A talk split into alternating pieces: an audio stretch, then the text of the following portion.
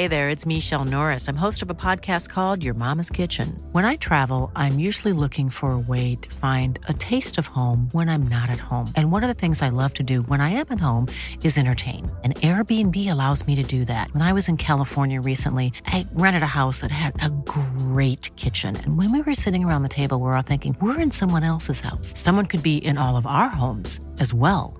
If you have a home, but you're not always at home, you have an Airbnb. Your home might be worth more than you think. Find out how much at airbnb.com/slash host. Know, if something was faulty, if, if, if our gear, you know, if the zip on a jacket got stuck, or if you got a little rip in the tent, or if something wasn't quite right, a screw on a ski binding came loose, um, if you didn't stop and fix it straight away, like very quickly, under that sort of pressure. Like the, the smallest things can become really consequential issues. So so um, so we sort of had the same policy with our with our relationship as as two friends and as a team, um, where if something wasn't quite right, we'd try and fix it.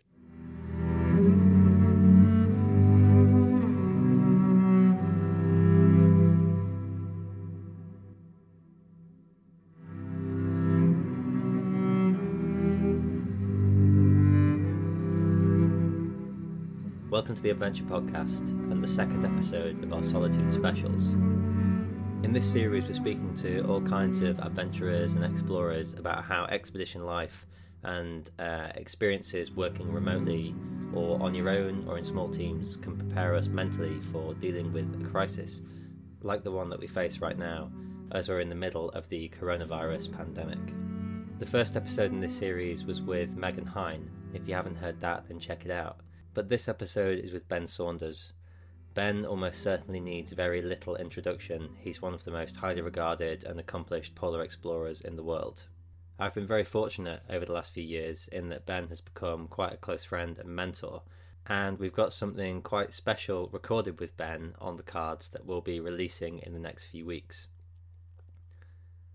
But in this episode of the Solitude Specials, we talk to Ben about what it's like to cross Antarctica and life in a tiny tent with one other person, solo journeys at both poles, the need to feel like we're doing something, as well as the importance of children's programs like Fraggle Rock. We hope you enjoy this series and find it useful, and there's a lot more of it to come.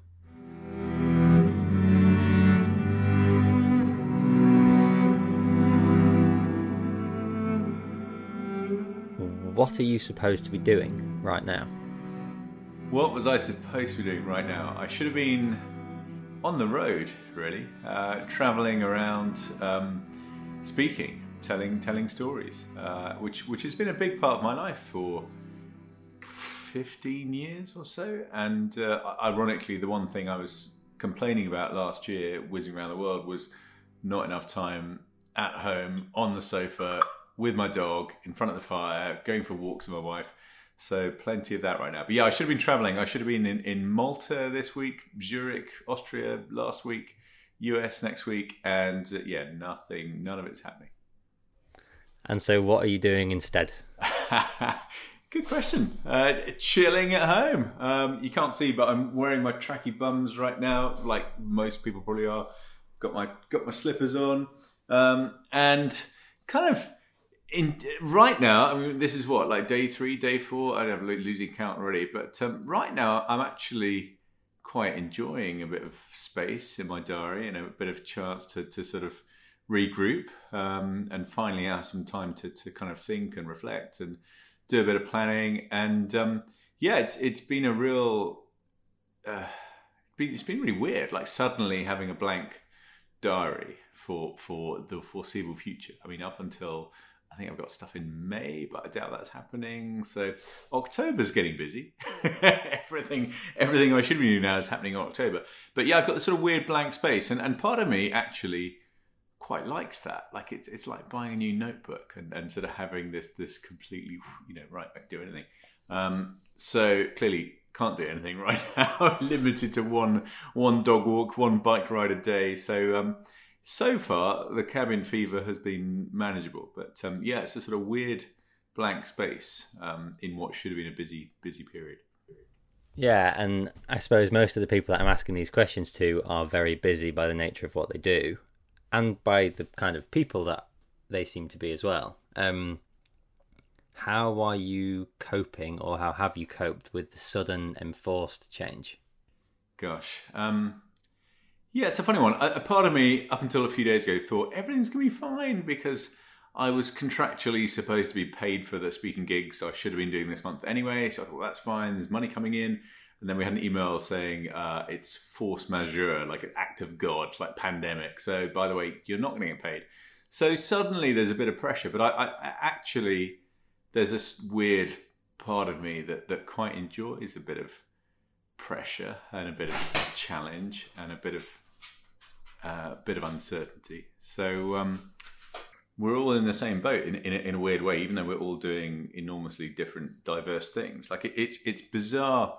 I was talking to these school kids yesterday who were uh, in Ottawa, of all places, and uh, it was a guy who basically had had shut his office but turned the office into a school. So for, for like a week, it was sort of working as a school, and then they were told they couldn't leave home. So I did a, a, a sort of Zoom call with a dozen or so kids and parents all, all at home, and it was brilliant. But I was kind of saying to them, like, I'm I'm 42 now, which to them must be ancient, and I've never lived through anything like this. Like, it's the first time.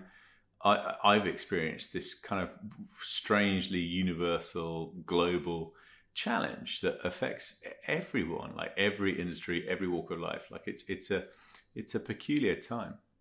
So yeah, but for me personally, I think you know one of the the the ways I've made a living out of this stuff for 15, nearly 20 years has suddenly vanished overnight. Um, but I but I I quite like being up against it. Quite like a challenge, and um, and and of course, it's giving me the time and and the, and the space to do all the things that I've been meaning to do for years, from DIY projects to writing a book. so I've got no excuses now to get all those things done. So um, yes, there's, there's, there's lots to do. Like I, I'm kind of I can stay busy, which is how I like to be, um, but um, but a very different kind of busy and a sort of homebound, desk bound busy for for for the near future.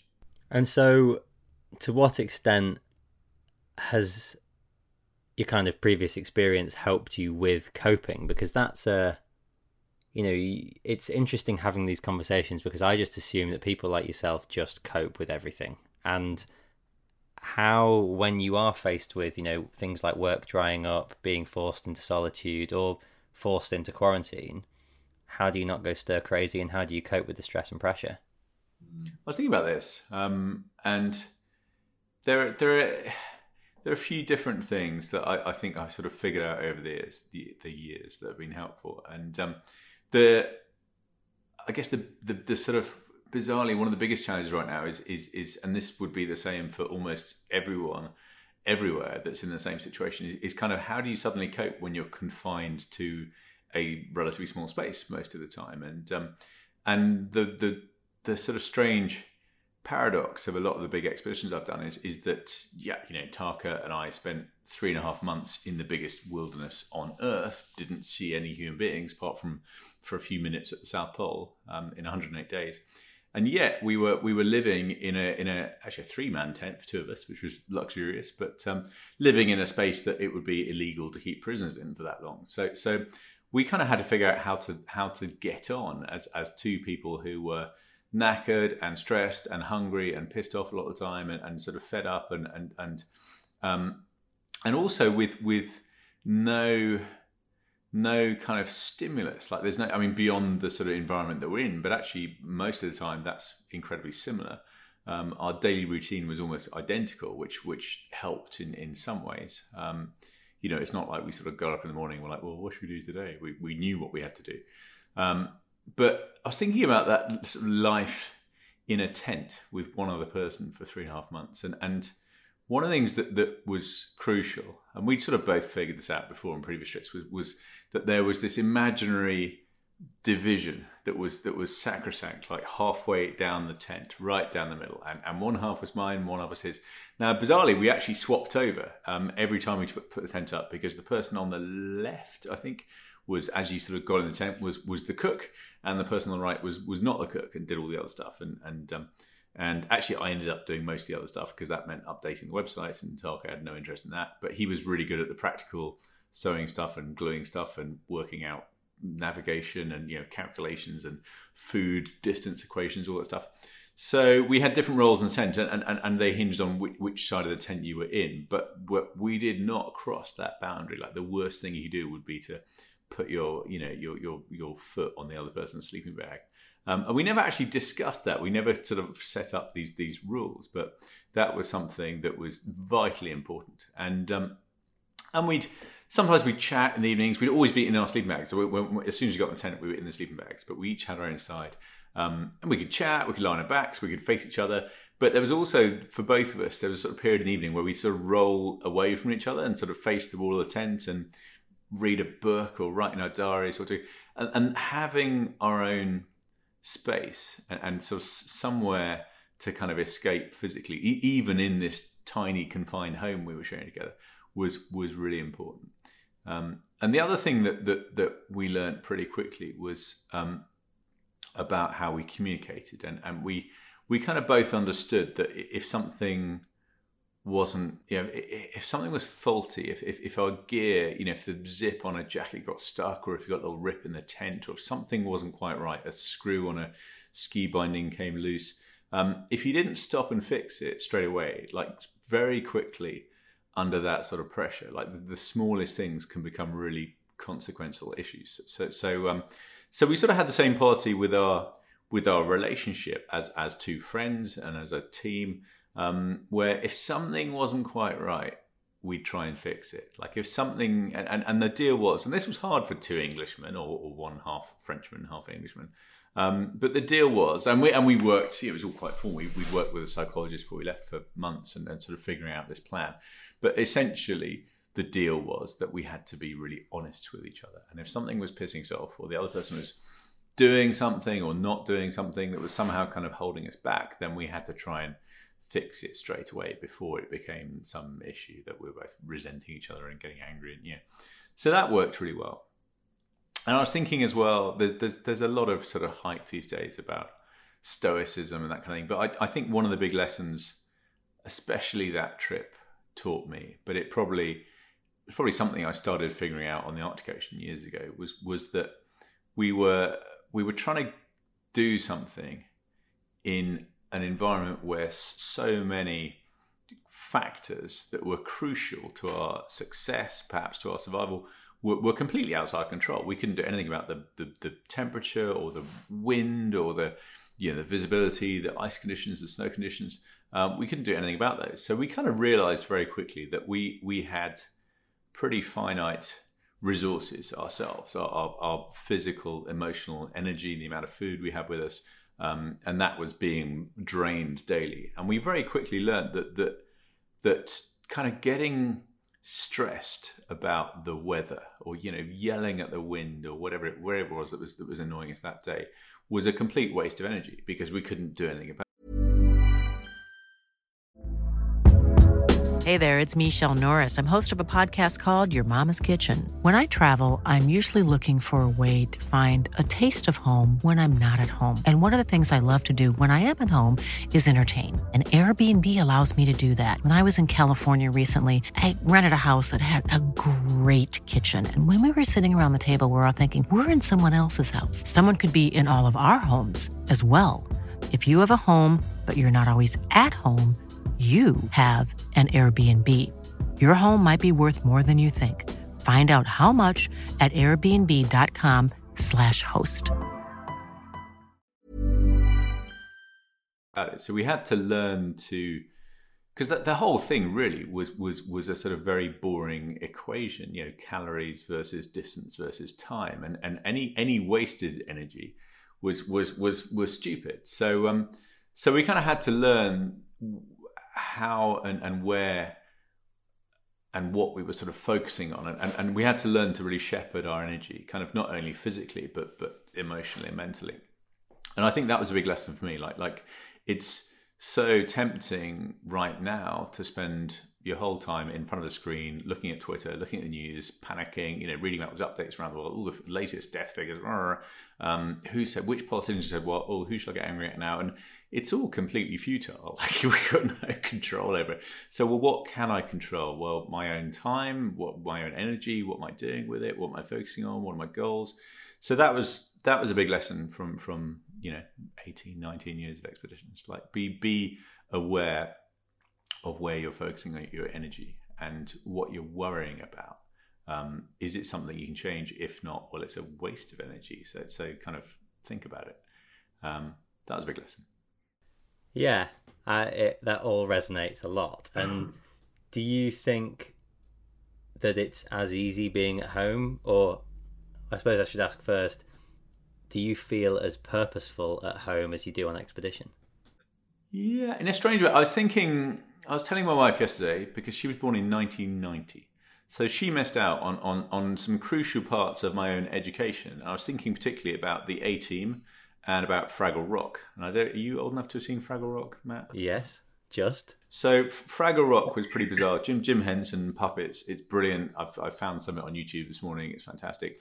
Um, but I think Fraggle Rock taught me a, an absolutely vital lesson that is, has come into play right now, which was um, so there were kind of three different species, I guess. There were the Fraggles, uh, there were the Gorgs, who I think were Gorgs, the kind of big, scary things outside in the garden, and um, and there were Doozers, who were these little mini construction workers.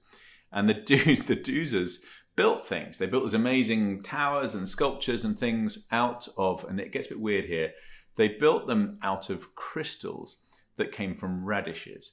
So I don't know if radish crystal is actually a thing that is physically possible, but um, but but anyway, and the Fraggles, their favorite thing to eat was was radish crystal. So they'd basically walk along and snap off one of these incredibly elaborate towers that the Doozers had spent days building, um, and and eat it. And the Doozers were, were were were incredibly stoic about this, and actually kind of welcomed the space that had been created by the destruction of the thing they'd been working on because it meant they could build something better. So, so for me right now, I'm thinking, okay, like this huge part of how I make a living has suddenly vanished overnight. I've got a lot of space, so actually that's quite exciting. I've got loads of sort of big projects that I haven't really had the bandwidth to work on. So maybe it's time to focus on those. Maybe it's time to focus on those. So, so for me, I, I don't want to get too cheesy and naff and trite and, and talking about positive mental attitude and all that sort of stuff. But um, Fraggle Rock, uh, that was a that was a big lesson. Um, you know, if something if something's wiped out, it gives you a blank space to do something even better. So, um... yeah, I buy all of that. In fact, I was going to say, you know, as a summary, which is the way I'm kind of summarizing all of this little series, is what would your advice be to people who are struggling to deal with the sense of feeling trapped or isolated or purposeless?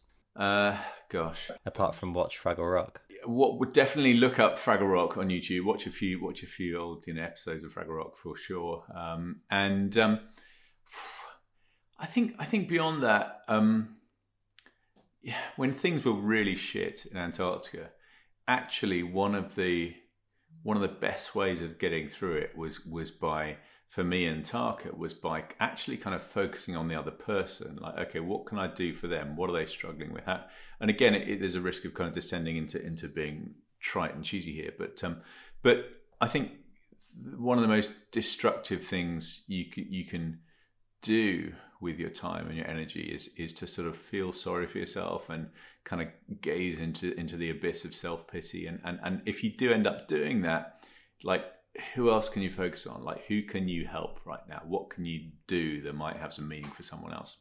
And of course, we're all essentially, um, you know, locked down, eh, prisoners in our own homes right now. But that doesn't mean you can't phone someone, write to someone, email someone, message someone that, that actually might benefit from you saying hello. Um, so I think that's that's that's important. Like if you're kind of feeling sorry for yourself, we'll actually try and turn that focus outside. Um, talked about routine. That was really important for us, for Tarka and me, like knowing when, when the alarm went off, okay, what we're going to do. Um, and there's a risk now for, for everyone of like, well, okay, I don't no need to get out of bed, no need to get dressed. I can just stay in my pajamas all day, loaf around, go on the internet. Um, I think kind of having some, working out some sort of purpose and some sort of routine is is key to to sort of not losing it mentally. Um, and uh, what else? Well, the, the, the sun is shining right now. It's a beautiful spring day, so you're allowed out. You're you're allowed out once a day. So get outside once a day. Like do something. Go for a walk. Go for a run. Ride a bike. Whatever you can do. Um, like getting outdoors, I think is, is is really important. You know, the last big expedition you did was solo. Was it different? You know, in the coping strategy sense. It's yeah, but being solo on these big trips, and I've done I've done two really big solos. So North Pole 2004, that was 72 days. Antarctica 1718 was I can't remember 50 something, 54, 58 days, can't remember, um, but a few weeks. And um, part of me, part of me actually loves solo travel in those in those environments because you have a, a kind of freedom that you don't have as soon as there is one other person involved, or, or, it doesn't matter how many people. As soon as it's more than one of you, it becomes a team, and you have to agree. Um, you know, at what time we're going to get up? What, how fast we're we going to travel? When, how often we're we going to stop? And, and when you're solo, you can kind of do what you like. Really, you can sort of live to your own routine. But there is a danger when there's no one else there and no one else watching you that you sort of slip out of that routine. So so I kind of I like traveling solo because it, it's a chance for me to sort of you know test my own self discipline that that sort of thing, um, which I think people might mistakenly assume I'm this sort of iron willed. You know, alarm goes at five thirty, go for go for a run. That's not the case. I still have to push myself to do stuff. Like my default state would be on the sofa in my tracky bums watching Netflix. Like I'm, I'm, I'm as lazy as any other human being if no one's watching. So I still have to, I still have to push myself and kind of force myself and remind myself that there's something worthwhile on the other side of that effort. Um, so solo expressions for me are, are, challenging in that respect. There's no one there watching you. There's no audience, no one around. So you've got to, you've got to kind of make it happen yourself. Um, I've, in a weird way, I've never felt lonely on a, on a on a solo expedition. I think because there are so many people sort of following what I'm doing, so many people that care about me, are worried about me, um, and I am in some form of contact. You know, I've got a satellite phone, I'm updating a website. Um, I think there are far lonelier people on the streets of London right now. You know, um, so so loneliness to me isn't isn't a sort of absent, absence of physical, you know, other human beings. It's it's something slightly more ephemeral, and I think it's it's it's got something to do with um, kind of meaning and purpose and, and and some sort of human connection. So I still had that very strongly, even though I was I was on my own for weeks and weeks and weeks at a time. Um, and the nice thing about being solo is is actually you you are busy the whole time. Like you, you're responsible for everything. Like if you want food or drink or shelter, or you've got to do everything. I had to put my tent up every night, dig up the snow, melt the snow, cook my dinner. So I talked about sort of the importance of having routine um, when there's a danger that it could slide into complete disarray, and, and and that is even more important on a solo trip because there's no one else there to help you really. Like you've got to do everything.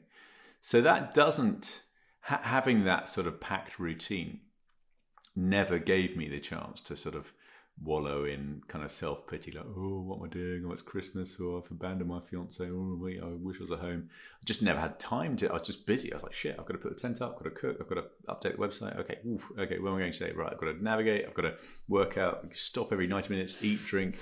You know, what's the best way around this sastrugi field? I've got crevasses. Oh shit, I need to get my ice screws out, put my harness on. So, um, so in a way, it was quite stressful um, because as soon as there are two of you, you spend half the time following someone else. You, you can switch off and daydream, but when you're on your own, you don't have time. You've got to be on it all the time, really. More so on North Pole trips because you're looking out for bears and falling through the ice and all that kind of nonsense. So um, yeah, so they're surprisingly, um, it's surprisingly busy being on your own on those big expeditions, um, and there's there, there just isn't much time for for sort of feeling feeling sorry for yourself.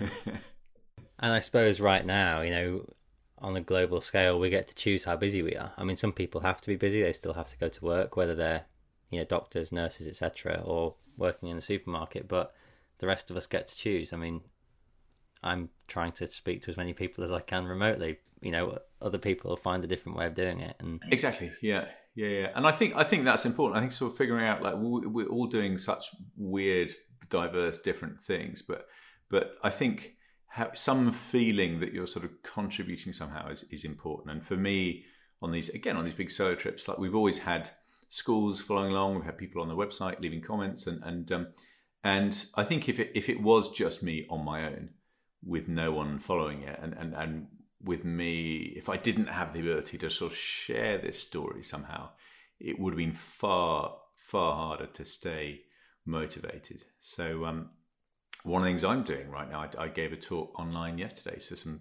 school kids in, in Canada who were all at home with their parents homeschooling and want to know about polar exploration, about Edwardian explorers. So I did that as a, as a freebie and, and I didn't make a, make a penny from that, but actually it's one of the best things I did yesterday. So again, it was just finding something that, that, that is, that isn't sort of about yourself, you know, that, that, that, might have some impact. Somebody who knows, you know, one of those kids, who knows what that story might have inspired. So, yeah, f- sort of figuring out something you can do right now because we're suddenly all so constrained um, by what we're able to do in, in the in the in the physical environment. Like, is there some other way of of, of sharing the, the the you know the unique expertise and knowledge that and wisdom that you've got? So that's important.